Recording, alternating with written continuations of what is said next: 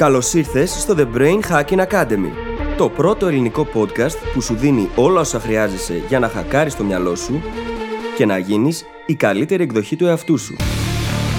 Μαζί σου, η Φίλης Γαβριλίδου και ο Δημήτρης Γιώκας.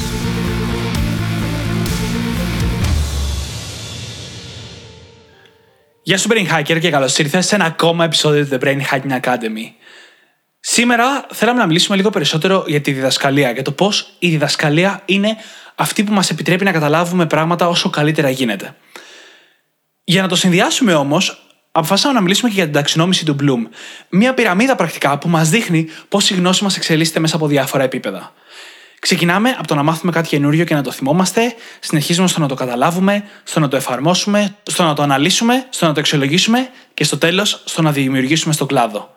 Όπως καταλαβαίνεις, πρόκειται για μια σημαντική ταξινόμηση που θα σου δώσει να καταλάβεις πώ η γνώση σου θα έπρεπε να εξελίσσεται σε κάθε αντικείμενο. Δεν θα σε κρατήσω όλο εδώ. Πήγαινε να ακούσεις το επεισόδιο και να μάθεις τα πάντα για την ταξινόμηση του Bloom και τη διδασκαλία και σου εύχομαι καλή ακρόαση. Καλησπέρα Δημήτρη. Καλησπέρα, φίλης. Πώς ήταν η εβδομάδα σου, Πάρα πολύ καλά. Έκανα πάρα πολύ δουλειά πάνω σε αυτό που ετοιμάζω. Το οποίο έρχεται σιγά σιγά. Έρχεται. Έρχεται. Δεν νομίζω ότι θα το ανακοινώσω σήμερα, αλλά μέχρι το τέλος του μήνα, το οποίο είναι στην πραγματικότητα δύο επεισόδια από τώρα, αν υπολογίσω πότε βγαίνει αυτό το επεισόδιο, μέχρι το τέλος του μήνα λογικά θα το έχω ανακοινώσει. Ότι έρχεται. Τέλεια. Όχι ότι θα έχει Εγώ βγει ακόμα. ανυπομονώ να σου πω να το ανακοινώσεις. Αυτό που όλοι ξέρετε ήδη, όσοι δεν έχετε ακούσει πρόσφατα επεισόδια, είναι ότι έχει να κάνει με την αναβλητικότητα αυτό που έρχεται. Ξέρω ότι δεν σας Τέλεια. κάνει εντύπωση. Αν σας κάνει, επίσης είναι καλό. Αν σας κάνει κατά πάσα πιθανότητα είστε νέοι ακροατές μας, οπότε καλώς ήρθατε. Καλώς ήρθατε και καλή ακρόαση. και να ξέρετε ότι εγώ είμαι ο κύριος αναβλητικότητα εδώ πέρα. Από εκεί βγαίνουν. όλα. Αχ, αυτή την ταυτότητα να μην την είχες κάνει τόσο δική σου. Είναι αυτό που είπες, την είχα κάνει τόσο δική μου. Και με τη βοήθειά σου κιόλας, και όχι μόνο, αλλά σίγουρα με τη βοήθειά σου, άρχισα να βλέπω ότι συνέχιζα να κουβαλάω την αφήγηση, το narrative που λέμε, ενώ είχα αρχίσει να το καταρρύπτω. Όχι ότι το έχω ξεπεράσει τελείως, αλλά σίγουρα το είχα κάνει ταυτότητα, σίγουρα είχα αρχίσει να αλλάζω και χρειάστηκε μια σφαλιαρίτσα του στυλ Δημήτρη, δεν είσαι πια τόσο αναβλητικός, για να αρχίσω να το βλέπω και να μπορώ να κάνω κάτι με αυτό. Μα κι εγώ πολλές φορές έχω αναβλητική συμπεριφορά. Δεν ταυτίζομαι όμως με το ρόλο, με τη ταυτότητα. Δεν το βάζω, δεν το αφήνω να γίνει μέρος της ταυτότητάς μου. Γιατί όλοι, λίγο έως πολύ, συχνά γινόμαστε αναβλητικοί και μπορεί να υπάρχουν σοβαροί λόγοι γι' αυτό έτσι. Μπορεί το ίδιο μα το σώμα να μας σταματάει. Μπορεί να έχουμε κουραστεί πνευματικά. Πολλά πράγματα μπορεί να συμβαίνουν. Μπορεί να χρειάζεται να δούμε λίγο ξανά τις προτεραιότητές μας. Τι χρειάζεται να γίνει, τι δεν χρειάζεται, να ξαναγυρίσουμε στο 80-20. Πολλά πράγματα μπορεί να συμβαίνουν. Δεν το αφήνω όμως να γίνει μέρος της ταυτότητάς μου. Αποδέχομαι τη συμπεριφορά και δουλεύω μέσα από αυτήν. όλοι μας αφήνουμε διαφορετικά πράγματα να γίνουν μέρη της ταυτότητάς μας. Και δεν είναι αυτό το επεισόδιο για την αναβλητικότητα, οπότε δεν θα μπω στις λεπτομέρειες αυτών που είπες, αν και όλα μια χαρά τα πες. Αυτό που θα πω είναι ότι κάποιες φορές τα πράγματα θα γίνουν αφηγήσεις, και αυτό είναι OK, θα το παρατηρήσουμε και δεν θα μπορέσουμε να το αλλάξουμε αυτό επί τόπου. Αλλά μπορώ να πω ότι με το που άρχισε να αλλάζει αυτό, χάρη στο ότι μου το επισημάνατε εσύ και κάποιοι άλλοι, μπόρεσα μετά να δω τελείως διαφορετικά αυτό το αντικείμενο. Έγινε από η νέμεσής μου κάτι που μπορώ να επεξεργαστώ, να το καταλάβω καλύτερα και να εξελίξω τη γνώση μου και τη σκέψη μου πάνω σε αυτό. Και επίτηδε το λέω έτσι γιατί αυτό είναι το θέμα μας στο σημερινό επεισόδιο. Αυτή η εξέλιξη της γνώσης και της σκέψης πάνω σε ένα αντικείμενο. Λι- ο- Πριν αλλάξουμε όμως, το γεγονός ότι άρχισα λίγο να σπάω το narrative, να λέω ότι είμαι καλύτερα από ό,τι ήμουν παλιά, μου επέτρεψε να το επεξεργαστώ διαφορετικά. Και αυτό είναι ανεκτήμητο. Και να καλλιεργήσεις growth mindset και σε αυτό. Μεγάλη υπόθεση. Ναι, γιατί όταν εγκλωβιζόμαστε μέσα σε μια ταυτότητα είναι που έχουμε fixed mindset. Αν αποφασίσουμε να απεγκλωβιστούμε, ήδη έχουμε κάνει το πρώτο βήμα προς το growth. Και θυμίζω αυτό που είχαμε πει ότι υπάρχει mixed mindset πάντα. Δηλαδή, σε κάποια κομμάτια της ζωής μας έχουμε growth mindset και σε κάποια άλλα παραμένουμε σε fixed. Ποτέ δεν είμαστε τέλεια growth ή τέλεια fixed στη ζωή μας. Κανένας μας. Ακριβώς. Το ωραίο είναι όταν τα εντοπίζεις αυτά, αποκτάς επίγνωση και λες: OK, πού είμαι fixed, για να το δω. Πάμε. Λοιπόν, πάμε λοιπόν. πάμε λοιπόν να μιλήσουμε για το πώς εξελίσσουμε τη γνώση μας και πώς η γνώση εξελίσσεται. Και μιλάμε σήμερα για τον Bloom's Taxonomy, έτσι. Μιλάμε για τα έξι επίπεδα της εξέλιξης της ίδιας της γνώσης. Τα οποία είναι στη βάση της πυραμίδας. Θυμάμαι. Δεύτερο επίπεδο. Καταλαβαίνω, κατανοώ. Τρίτο επίπεδο εφαρμόζω. Τέταρτο αναλύω. Πέμπτο αξιολογώ. Και στο τελευταίο επίπεδο και το ανώτερο, δημιουργώ. Και πάμε να τα εξηγήσουμε αυτά τα έξι ένα-ένα και να πούμε το πιο σημαντικό στοιχείο που διαχέεται μέσα σε όλα τα επίπεδα. Ναι. Το οποίο τι είναι, Το να διδάσκουμε. Ξεκινώντας με το Bloom's Taxonomy, ξεκινώντας με το θυμάμαι, βρισκόμαστε πρακτικά στο στάδιο που αποκτούμε νέες γνώσεις και νέα νοητικά μοντέλα. Ανοίγουμε ένα βιβλίο, ανοίγουμε το Google, ανοίγουμε ένα online course, ανοίγουμε οτιδήποτε, καθόμαστε με ένα δάσκαλο έτσι και μαθαίνουμε κάτι καινούριο. Και το πρώτο στάδιο καλούμαστε να το θυμηθούμε. Και έχουμε κάνει και πολλά επεισόδια για το πώς μπορούμε να μάθουμε ένα καινούριο αντικείμενο. Στη συνέχεια, όμως, από τη στιγμή που το μάθουμε αρκετά ώστε να το θυμόμαστε, από εκεί και πέρα αρχίζει το teaching, η διδασκαλία αυτού του αντικειμένου. Είτε απλά μεταφέρουμε μία έννοια ο- αυτούσια, είτε σε παραπάνω επίπεδα την αναλύουμε, την εξηγούμε, συνθέτουμε δικές μας έννοιες, δημιουργούμε δικές μας έννοιες. Η διδασκαλία αυτών μας βοηθάει να τα καταλάβουμε στο μεγαλύτερο επίπεδο. Και κατανόηση σημαίνει ότι μπορώ να εξηγήσω κάτι πλέον με απλά λόγια, έτσι. Είναι αυτό που έλεγε και ο Αϊνστάιν. Αν δεν μπορείς να το εξηγήσεις με απλά λόγια, δεν το έχεις καταλάβει. Σε εκείνο το επίπεδο, λοιπόν, φιλτράρουμε την πληροφορία που ήδη ενθυμούμαστε, την κατανοούμε, την κατατάσσουμε σε κατηγορίες, σε κουτάκια μέσα στο μυαλό μας. Μπορούμε και εντοπίζουμε σημεία στα οποία άπτεται κάποιον άλλον αντικειμένων ενδεχομένως, βλέπουμε τις διαφορές, μπορούμε να επιλέξουμε και μέσα από όλο αυτό το φιλτράρισμα που γίνεται έχουμε φτάσει στην κατανόηση. Και στην κατανόηση μπορεί να βοηθήσει το να το εξηγήσουμε κάπου. Ή στον ίδιο μας τον εαυτό ακόμα. Το να πάμε και να το συζητήσουμε. Το πιο απλό πράγμα, ας πούμε, είναι το να βρεθώ με μια φίλη και να της εξηγήσω αυτό που κατάλαβα από το αντικείμενο. Γιατί με ενδιαφέρει, έτσι. Προφανώς ασχολήθηκα για κάποιο λόγο μαζί του. Ναι, αυτό είναι ένα μοντέλο που χρησιμοποιείται πάρα πολύ και στις αίθουσες διδασκαλίας. Και όταν ε, εξηγούμε στα παιδιά, ας πούμε, ένα concept μαθηματικών και το ένα παιδί που το κατάλαβε πρώτο, το εξηγεί στον συμμαθητή του δίπλα, αυτό είναι διδασκαλία, κανονικότατα έτσι. Και είναι στο δεύτερο επίπεδο της ταξινόμησης του Bloom. Είναι στο επίπεδο του καταλαβαίνω. Το ένα παιδί το κατάλαβε και μεταφέρει την ιδέα δίπλα. Ο δάσκαλος που τη δίδαξε σχεδόν πάντα είναι τουλάχιστον στο επίπεδο της ανάλυσης. Έχει δηλαδή τη δυνατότητα να αναλύσει την πληροφορία ώστε να μπορέσει να τη μεταδώσει με διαφορετικούς τρόπους, να τη συνδέσει με μεταφορές, με προπάρχουσα γνώση, να κάνει δηλαδή την ανάλυση πριν τη διδάξει. Και φυσικά όμως αυτό μπορεί να πάει σε μεγαλύτερο επίπεδο.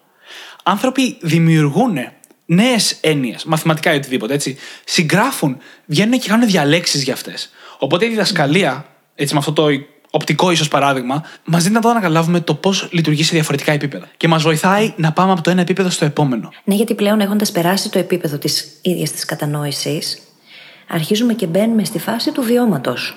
Που είναι στην ουσία το apply, το να κάνω εφαρμογή. Να εφαρμόσω αυτό το οποίο έμαθα. Οπότε εκεί αρχίζουμε και ενδεχομένως χρησιμοποιούμε την καινούρια γνώση που έχουμε αποκομίσει για να λύσουμε κάποιο θέμα, κάποιο πρόβλημα. Να ερμηνεύσουμε κάποια πράγματα διαφορετικά, να λειτουργήσουμε διαφορετικά, να οργανώσουμε διαφορετικά. Η εφαρμογή αυτή λοιπόν μέσω της κατανόησης πλέον μας δίνει τη δυνατότητα να έχουμε τελείως διαφορετικό επίπεδο αντίληψης των πραγμάτων. Και σε αυτό το στάδιο όμως το να διδάξουμε αυτό το διαφορετικό επίπεδο αντίληψης και πάλι μας βοηθάει να κατανοήσουμε πολύ καλύτερα και να είμαστε πολύ πιο αποτελεσματικοί στην εφαρμογή που κάνουμε. Ναι. Και αυτό ακριβώς είναι ο λόγος που συχνά, όταν συζητάμε για δασκάλους, είτε είναι στο σχολείο είτε έξω από αυτό, ψάχνουμε ανθρώπους που έχουν εφαρμόσει αυτά που διδάσκουν. Ανθρώπους που ακολουθούν το μονοπάτι που οι ίδιοι περιγράφουν. Είναι ο λόγος που λέμε καμιά φορά να μην πας σε ένα διατροφολόγο που δεν είναι σε καλή σωματική κατάσταση ή σε ένα γυμναστή που δεν είναι σε καλή σωματική κατάσταση. Γιατί, χωρίς να είναι απόλυτο, βλέπεις ότι αυτός που ακολουθεί τις ίδιες του τις συμβουλές νιώθεις ότι τουλάχιστον τις εφαρμόζει. Ότι δεν είναι στο επίπεδο που καταλαβαίνει, αλλά στο επίπεδο της ανάλυσης ή τουλάχιστον της εφαρμογής που είναι το ενδιάμεσο. Παίρνεις δηλαδή μία εικόνα ότι είναι σε πιο υψηλό επίπεδο στην κατανόηση αυτών που καλείται να σου διδάξει. Είναι αυτό που στα αγγλικά λέμε he walks the talk. Γιατί πώς θα πάρει συμβουλές από έναν άνθρωπο, ας πούμε, μπορεί να θες συμβουλές στα προσωπικά σου για κάτι, έτσι. Και να πάρεις συμβουλές από έναν άνθρωπο ο οποίος δεν έχει λύσει το συγκεκριμένο ζήτημα που εσένα σε απασχολεί. Έχει την ίδια βαρύτητα μέσα σου με το να την πάρεις από κάποιον ο οποίος προφανώς και το έχει αυτό το συγκεκριμένο θέμα λυμένο και το βλέπει τελείως διαφορετικά. Τα φίλτρα μας σε εκείνη την περίπτωση είναι που δημιουργούν και το ίδιο το θεμα Γιατί ο ένας έχει τελείως διαφορετικά φίλτρα, που ενδεχομένως να τον οδηγούν στο να βλέπει τον κόσμο λίγο πιο αρνητικά, και ο άλλος το αντίθετο.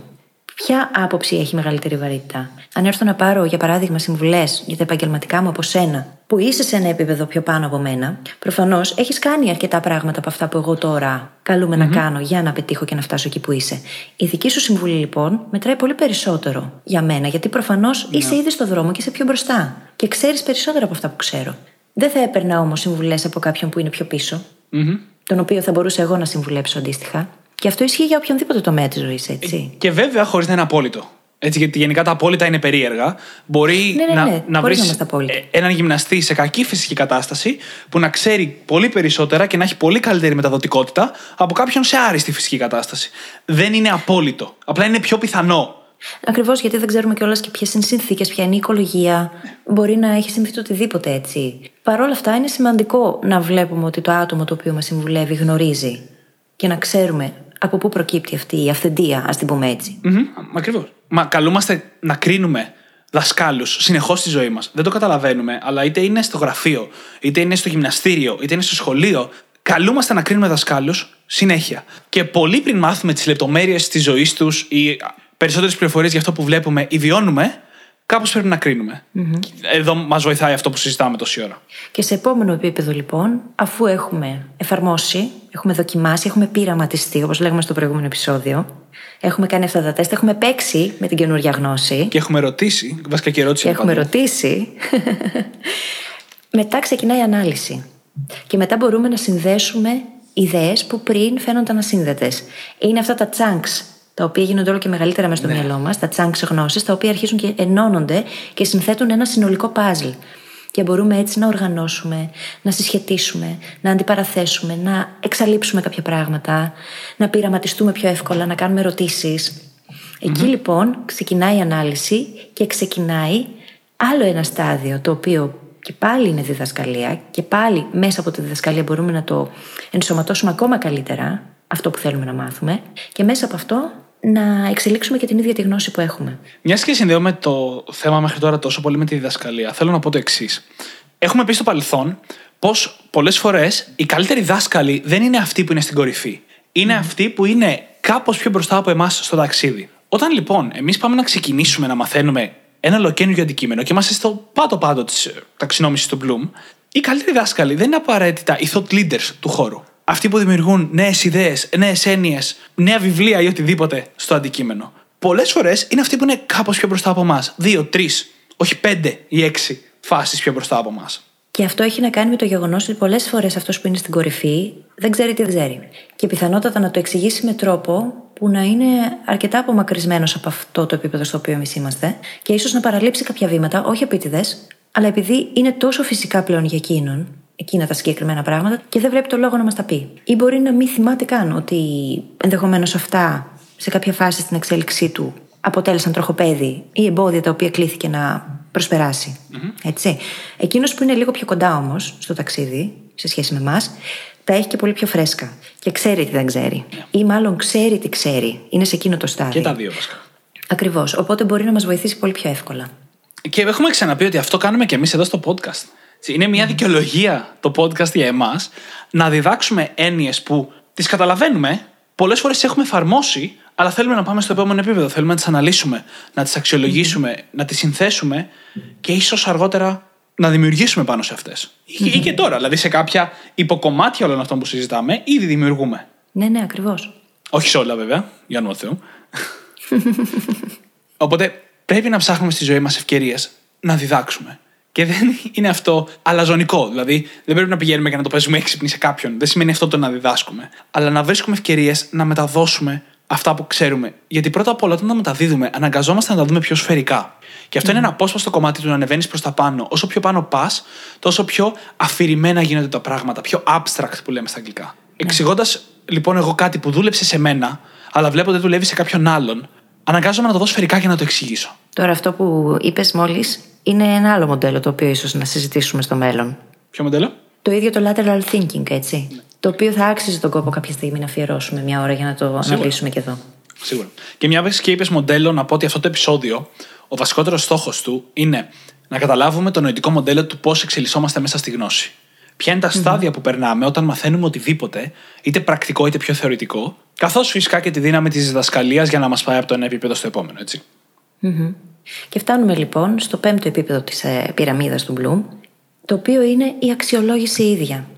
Εκεί λοιπόν είμαστε πλέον στο επίπεδο να μπορέσουμε να κρίνουμε, να αξιολογήσουμε και να πάρουμε και αποφάσεις. Να κρίνουμε το κατά πόσο κάτι ταιριάζει σε εμάς ή όχι, αν είναι αποτελεσματικό ή όχι, να μπορέσουμε να βρούμε τον τρόπο να το εφαρμόσουμε και σε άλλους τομείς της ζωής μας πιθανότατα. Στην ουσία εκεί μπορούμε να πάρουμε αποφάσεις πλέον σε σχέση με την καινούρια γνώση. Και όχι μόνο απλά να πάρουμε αποφάσεις. Είναι το στάδιο στο οποίο εκτός από αξιολόγηση γίνεται και συνθεση Δεν είμαστε ακόμα σε θέση να δημιουργήσουμε νέα γνώση, αλλά είμαστε σε θέση να πάρουμε γνώση από μία πηγή και από μία άλλη πηγή και να δημιουργήσουμε ένα αποτέλεσμα από τη σύνθεσή τους. Άρα, καμία παρθενογένεση μεν, αλλά δημιουργία μέσα από σύνθεση δε. Σε αυτό το σταδιο Εδώ ξεκινάει λοιπόν η πρώτη φάση δημιουργίας στο αντικείμενο. Ναι, και αυτό το στάδιο μου αρέσει πάρα πολύ εμένα, Δημήτρη, γιατί πλέον είσαι σε θέση να αντιληφθείς τα πράγματα τελείως διαφορετικά από ό,τι τα έβλεπες στην αρχή. Και ίσως συνδέεται με την πυραμίδα της γνώσης με το ξέρω τι ξέρω. Ναι. Πάνω κάτω είναι στα ίδια, το ίδιο επίπεδο στην ουσία. Και επειδή ακριβώς μπορούμε να συνθέσουμε πλέον τα δεδομένα που έχουμε, εκεί είναι που μπορούμε να κρίνουμε και με τον καλύτερο δυνατό τρόπο και να διδάξουμε εκείνα τα οποία έχουν πραγματική ουσία να διδάξουμε. Οπότε έχει φιλτραριστεί ακόμα περισσότερο η γνώση που έχουμε αποκομίσει. Γιατί έχει περάσει ήδη από όλα τα στάδια της κατανόησης, της εφαρμογής, της ανάλυσης, για να φτάσουμε τελικά να βρούμε την απόλυτη ουσία. Να μείνει το απόσταγμα που λέμε. Και με αυτό το απόσταγμα μετά τι μπορούμε να κάνουμε; Μπορούμε να μετακινηθούμε εννοείς προς το επόμενο στάδιο και να πάμε για τη δημιουργία. Ε, σιγά σιγά. Γιατί αυτό είναι το τελευταίο κομμάτι που θέλουμε να φτάσουμε. Και πριν περιγράψω τις λεπτομέρειες της δημιουργίας, να πω ότι δεν πρέπει ή τουλάχιστον δεν πρόκειται να γίνει να φτάσουμε στη δημιουργία σε όλα τα αντικείμενα. Δεν είναι τυχαία πυραμίδα.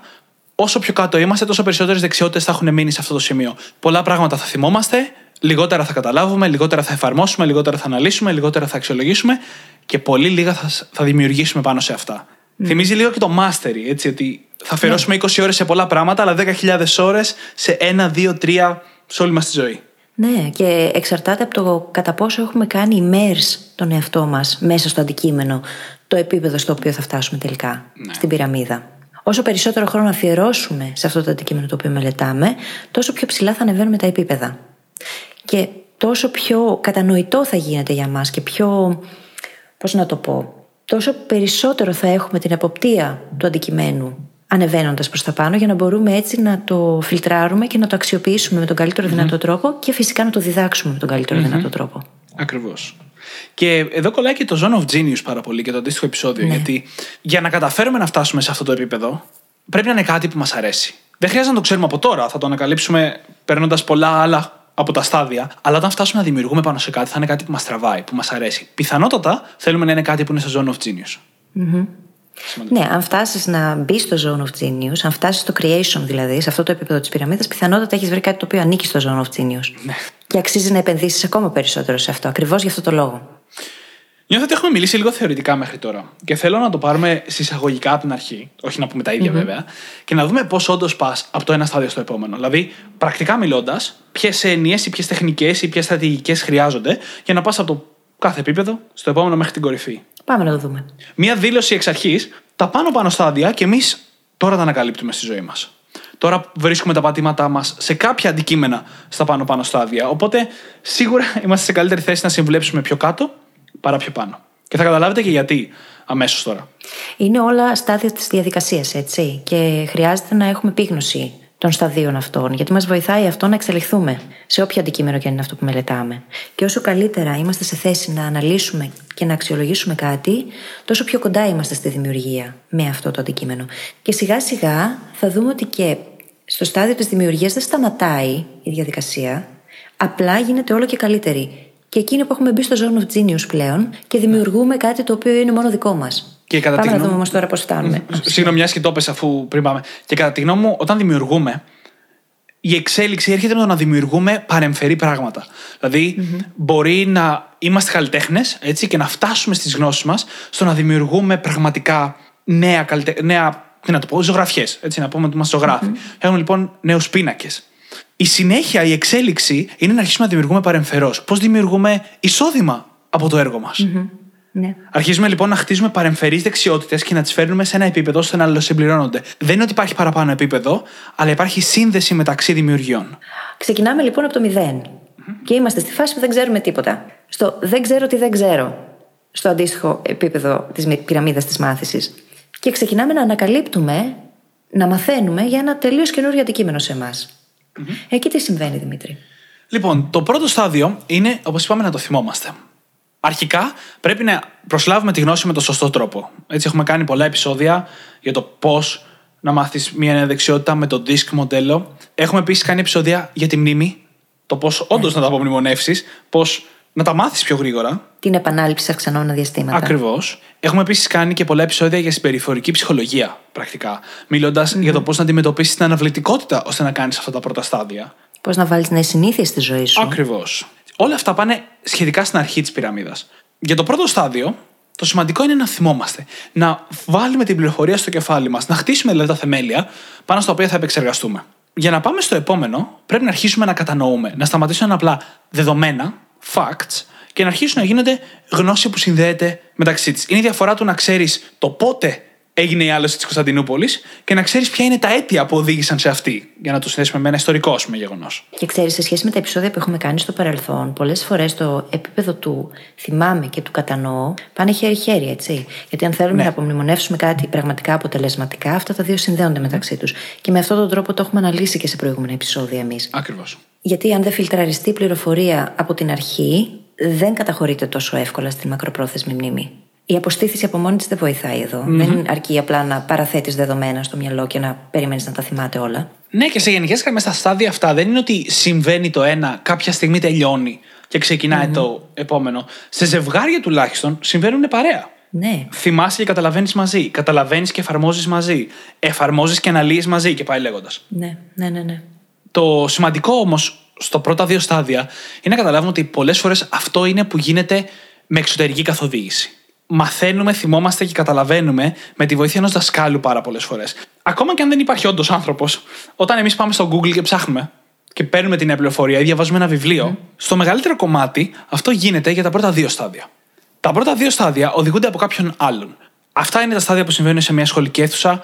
Αυτό είναι το μεγαλύτερο κομμάτι, αυτό που κάνουμε εμείς στο podcast. Δηλαδή, φέρνουμε τα concept μπροστά στους ακροατές μας, ώστε να τα μάθουν, να τα θυμούνται και να τα καταλάβουν και προσπαθούμε να τους βοηθήσουμε να τα εφαρμόσουν. Από εκεί και πέρα, και πολλές φορές από την εφαρμογή ακόμα, το ταξίδι είναι του μαθητή. Μπορεί κάποιος να σε βοηθήσει, να σε ψιλοκαθοδηγήσει, να σου δώσει μια κατεύθυνση, αλλά για να εφαρμόσεις, να αναλύσεις, να αξιολογήσεις και να δημιουργήσεις το ταξίδι είναι δικό σου. Κάποιος άλλος μπορεί να σε βοηθήσει μόνο στα πρώτα δύο-δυόμιση στάδια. Το πείραμα μπορεί να γίνει μόνο ατομικά. Μπορεί να γίνει μόνο το ίδιο το άτομο. Δεν μπορεί κανείς να μετατρέψει γνώση σε βίωμα για εμάς. Μόνο οι ίδιοι μπορούμε να το κάνουμε Οπότε το application, η εφαρμογή, είναι ατομική υπόθεση και επιλογή.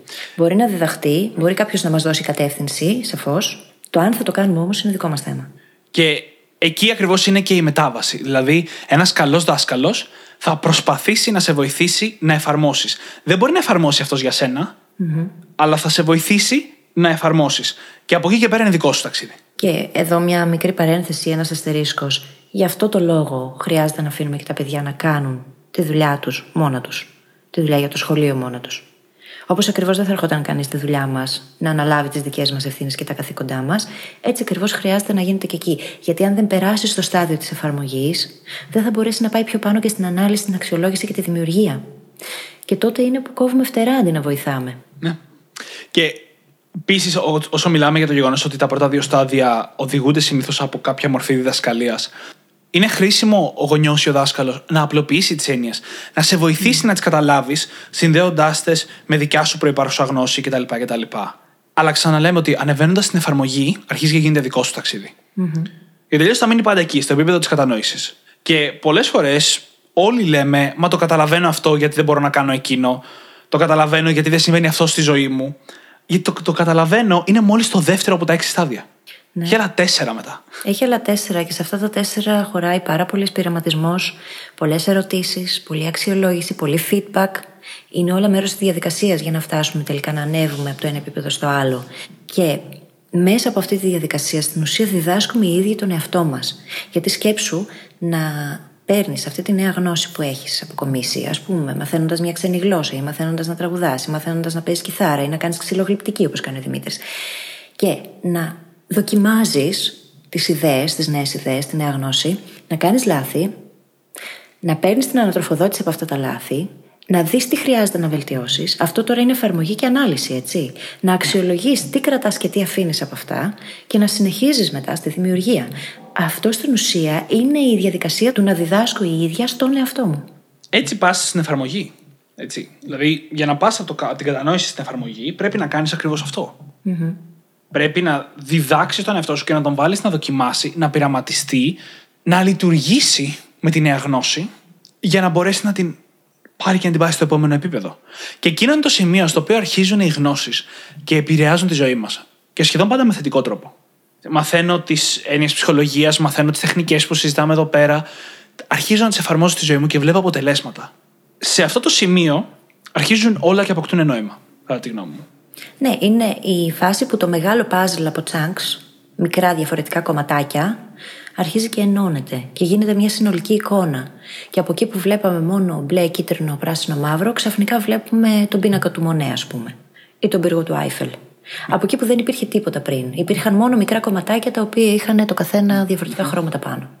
Οπότε είπαμε λοιπόν ότι για να πας από το να θυμάσαι στο να καταλαβαίνεις, πρέπει να περάσεις χρόνο με τις γνώσεις και να τις επεξεργάζεσαι όσο τις μαθαίνεις. Και μετά πρέπει να βρεις τρόπους να εφαρμόσεις, να λύσεις προβλήματα, να χρησιμοποιήσεις τη γνώση, να λειτουργήσεις με τη γνώση για να μπορέσεις να πας στο στάδιο της εφαρμογής.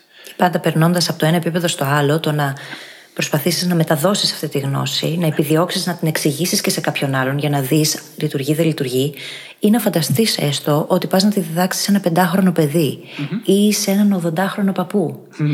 Πόσο διαφορετικά θα τα έλεγες όλα αυτά; Αυτό το, το είναι χρήσιμο για να την τεχνική. Ναι, ναι, ναι, ναι. ναι, γιατί αν δεν απλοποιήσω, αν δεν μπορώ μάλλον να απλοποιήσω, σημαίνει ότι δεν το έχω κατανοήσει επαρκώς. Και χρειάζεται και άλλη επεξεργασία, Ακριβώς. και άλλη ανάλυση, και άλλη εφαρμογή. Αυτό όμως είναι πολύ χρήσιμο, γιατί από εκεί παίρνεις το feedback. Χωρίς το trial and error, χωρίς το πείραμα, δεν παίρνουμε feedback. Και χωρίς feedback δεν έχουμε εξέλιξη και γνώση και δημιουργία στο τέλος.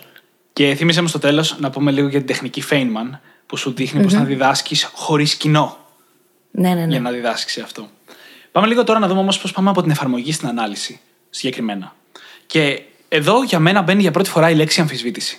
Mm-hmm. Την πραγματική αμφισβήτηση μπορούμε να την κάνουμε στο επόμενο στάδιο, στην αξιολόγηση. Αλλά για να φτάσουμε εκεί πρέπει να αρχίσουμε να αμφισβητούμε. Να λέμε, OK, εφάρμοσα αυτό. Πώς αλλιώς μπορεί να γίνει; Τι κρύβεται από πίσω, ποια δομικά στοιχεία το κάνανε να δουλέψει για μένα; Είναι αυτό ο καλύτερος τρόπος; Μήπως υπάρχει και καλύτερος; Τι άλλο θα μπορούσα να κάνω και τι από αυτά που γνωρίζω ήδη θα μπορούσα να συνδυαστεί με αυτό. Ένας σωρό ερωτήσεις, οι οποίες είναι υπέροχες. Ακριβώς. Και Παρακολου... πιθανότητες. Ήθελα να παρατηρήσω ακριβώς αυτό, ότι σχεδόν όλα όσα είπαμε είχαν ερωτηματικό στο τέλος. Εδώ είναι το στάδιο mm. των ερωτήσεων. Για να μπορέσουμε να τις απαντήσουμε αποδοτικά τις ερωτήσεις, θα έχουμε φτάσει στο επόμενο στάδιο. Αλλά εδώ πρέπει να αρχίσουμε να τις θέτουμε για να πάμε στην ανάλυση. Να καταλάβουμε και τα δομικά στοιχεία. Είναι τόσο όμορφο πράγμα. Ναι, είναι. Είναι και, είναι και ευχάριστο.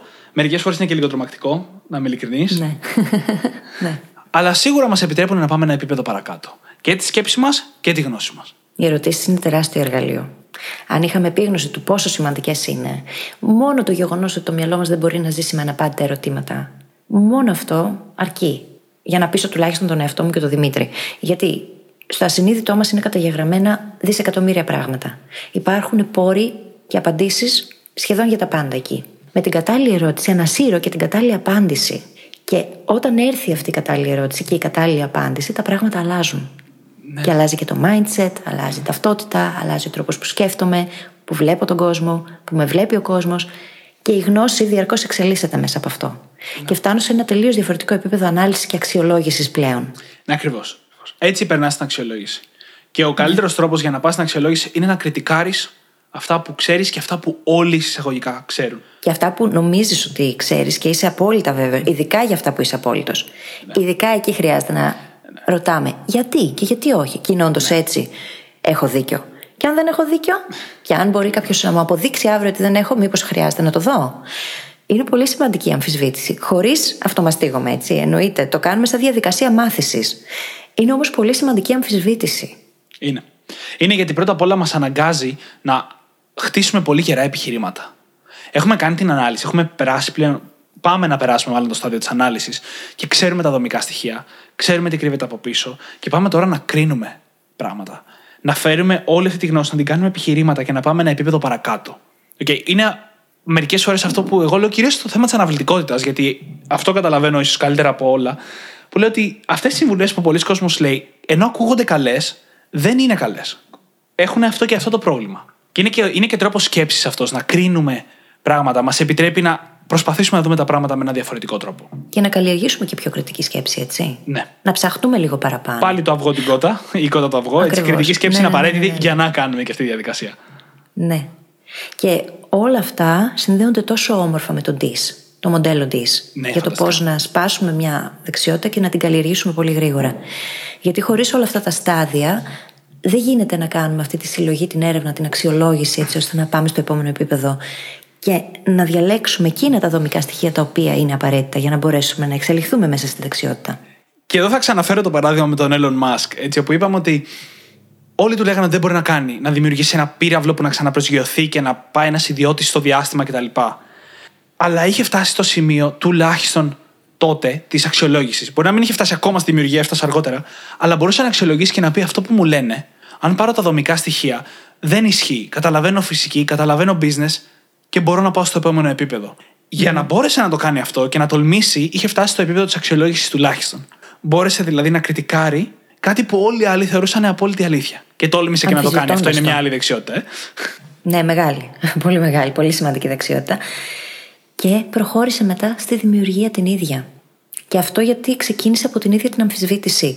Και όλες οι μεγάλες εφευρέ που έχουν γίνει στον πλανήτη οφείλονται στην αμφισβήτηση αυτού που το εφήβρε. Ναι, γιατί η αμφισβήτηση είναι το αμέσως προηγούμενο στάδιο. Χρειάζεται. Ναι. Και μετά έρχεται η σύνθεση, δηλαδή παίρνω τη γνώση που προπάρχει και δημιουργώ νέα πράγματα με βάση αυτήν. Συνδυάζεται με την έρευνα, η οποία έρευνα πλέον είναι κομμάτι της δημιουργίας. Και η σύνθεση μαζί με την έρευνα μας επιτρέπει να δημιουργήσουμε εκ νέου. Και κάπως έτσι φτάνουμε στην κορυφή. Ναι. Στη δημιουργία. Και στη δημιουργία είναι ακριβώς που πλέον είμαστε σε θέση όχι απλά να αξιολογήσουμε, να αναλύσουμε, να εφαρμόσουμε, αλλά να συνθέσουμε και να οδηγηθούμε σε τελείως νέα συμπεράσματα που πριν δεν ήταν ορατά για μας. Το μυαλό μας δεν μπορούσε να τα σκεφτεί και ενδεχομένως να μην μπορούσε να τα σκεφτεί και κανένας άλλος που δεν έχει κάνει όλη αυτή την ανάλυση, την αμφισβήτηση, την αξιολόγηση, δεν έχει περάσει από όλα αυτά τα στάδια. Και στην ουσία εδώ φτάνεις και στο επίπεδο του mastery, έτσι, γιατί πλέον το κατέχεις και είσαι σε θέση να δημιουργήσεις με αυτό. Και ξαναλέω, δεν θα φτάσουμε σε πολλά πράγματα εκεί. Όχι, δεν γίνεται γιατί είναι περιορισμένος ο χρόνος σε αυτή τη ζωή για να προλάβουμε να το κάνουμε ε. σε πολλά αντικείμενα. Απλά η μαγεία δεν ξεκινάει εκεί. Η μαγεία ξεκινάει ευτυχώς στην εφαρμογή. Όταν αρχίσουμε εμείς στη ζωή μας να παίρνουμε αποτελέσματα από πράγματα που έχουμε μάθει και καταλάβει. Και εκεί είμαστε στο zone of intelligence. Ναι. Και αυτό είναι καλό, έτσι. Είναι πολύ καλό. Ναι, ναι. Και μπορεί να οδηγήσει σε επιτυχία πολύ μεγάλη. Όπως και αν την ορίζει ο καθένας την επιτυχία αυτή. Ναι, καλά. Εννοείται ότι και όλα αυτά τα concept δεν έχουν να κάνουν μόνο με καθαρά επαγγελματικά ή καθαρά δεξιότητες. Οι ανθρώπινες μας σχέσεις είναι ακριβώς στο ίδιο κομμάτι. Το να καταλάβουμε μία σχέση μας τι προβλήματα έχει, να μάθουμε κάποιες τεχνικές επικοινωνίας, να τις εφαρμόσουμε και αργότερα, ίσως πολύ αργότερα, να μπορούμε να δημιουργήσουμε δικές μας τεχνικές επικοινωνίας εντός της σχέσης μας, της οικογένειάς μας κτλ. Είναι ακριβώς η ίδια διαδικασία. Εφαρμόζεται στα πάντα. Και όλο αυτό έχοντας πάρει τον έλεγχο στην ουσία της γνώσης και της καλλιέργειας της όποιας δεξιότητας ή της εξέλιξής μας πιο γενικά, στην ουσία γινόμαστε et cause και πάβουμε να είμαστε at effect. Και αυτό σημαίνει ότι εμείς είμαστε εκείνοι που δημιουργούν και δεν επηρεαζόμαστε από οτιδήποτε συμβαίνει έξω από εμάς. Γιατί γνωρίζουμε πως τον έλεγχο σε αυτό στον τρόπο που εμείς οι ίδιοι αντιδρούμε, μελετάμε, εξελισσόμαστε, τον έλεγχο, τον απόλυτο έλεγχο τον έχουμε μόνο εμείς. Γιατί εμείς επιλέγουμε το τι θα κάνουμε και πώς θα το κάνουμε και πώς θα αντιδράσουμε στο οτιδήποτε. Και αυτό συνδέεται με τον Bloom's Taxonomy. Και από μένα τουλάχιστον το τελευταίο που θέλω να πω και να θυμίσω είναι αυτό με τη διδασκαλία. Μία τεχνική που μας βοηθάει σε όλα τα επίπεδα είναι να προσπαθήσουμε να διδάξουμε αυτό που κάνουμε. Αυτό που ξέρουμε. Μας επιτρέπει να το αποκρισταλώσουμε στο κεφάλι μας αρκετά ώστε να μπορέσουμε να πατήσουμε σε αυτό και να πάμε παρακάτω. Μία τεχνική πάρα πολύ χρήσιμη για να το κάνουμε αυτό είναι η τεχνική Feynman. Η οποία λέει πρακτικά ότι κάθε φορά που μαθαίνουμε οτιδήποτε, σε οποιοδήποτε στάδιο και αν είμαστε, μπορούμε να κάτσουμε κάτω και να προσποιηθούμε ότι το διδάσκουμε σε κάποιον. Στο χαρτί, όρθιοι μόνοι μας στον πίνακα, σε μια κάμερα μόνοι μας πάλι. Δεν έχει σημασία. Ηχογραφώντας τον εαυτό μας. Ακριβώς. Να προσποιηθούμε να το διδάξουμε. Πρώτα απ' όλα, κενά στην κατανόησή μας θα εμφανιστούν και θα μπορέσουμε να πάμε να τα καλύψουμε. Αλλά κατά δεύτερον, αυτή η εξωτερήκευση της κατανόησης και η προσπάθεια διδασκαλίας θα μας δώσει δυνατότητα να συνθέσουμε, όχι μόνο να απλοποιήσουμε και να δούμε πώς αυτό που σκεφτόμαστε εκεί ταιριάζει με αυτό που σκεφτόμαστε εδώ, παρομοιώσεις, μεταφορές, αλληγορίες ασύλληπτα σημαντικά πράγματα στο να μάθουμε κάτι στο επόμενο επίπεδο. Και αυτό γιατί την ώρα που ακούμε τον εαυτό μας να εξηγεί κάτι, το μυαλό παράλληλα δουλεύει. Παράλληλα φιλτράρει, καταβάλει μεγαλύτερη προσπάθεια να κατανοήσει το αντικείμενο και μπορεί να ακούσουμε τον εαυτό μας να λέει κάτι που πριν δεν θα το είχαμε σκεφτεί. Και αυτό είναι το ωραίο σε αυτή την τεχνική. Είναι υπέροχο. Και νομίζω ότι με αυτό μπορούμε σιγά σιγά να κλείσουμε το επεισόδιο. Να το κλείσουμε με υπέροχο τρόπο. Έχουμε τώρα στο μυαλό μας ένα μοντέλο για το πώς μοιάζει η εξέλιξη της γνώσης μας σε ένα αντικείμενο στο κεφάλι. Και αυτά τα μοντέλα βοηθάνε πάρα πολύ για να ξέρουμε πώς μοιάζει εκεί που θέλουμε να φτάσουμε. Μας βοηθάνε πάρα πολύ να χτίσουμε πηξίδες για το προς τα που πάμε. Και μας βοηθάει επίσης να αντιμετωπίσουμε τις φάσεις εκείνες που επικρατεί το απόλυτο χάος και υπάρχουν πάρα πολλά κομμάτια ασύνδετα μέσα στο μυαλό μας, γιατί πολύ απλά και αυτό είναι στάδιο της διαδικασίας. Και τώρα πια έχετε ακούσει πώς λειτουργεί και έχετε και τα εργαλεία για να μπορέσετε να περάσετε από το ένα στάδιο στο άλλο και να μετατρέψετε το χάος σε κάτι πολύ πιο ξεκάθαρο. Τέλεια.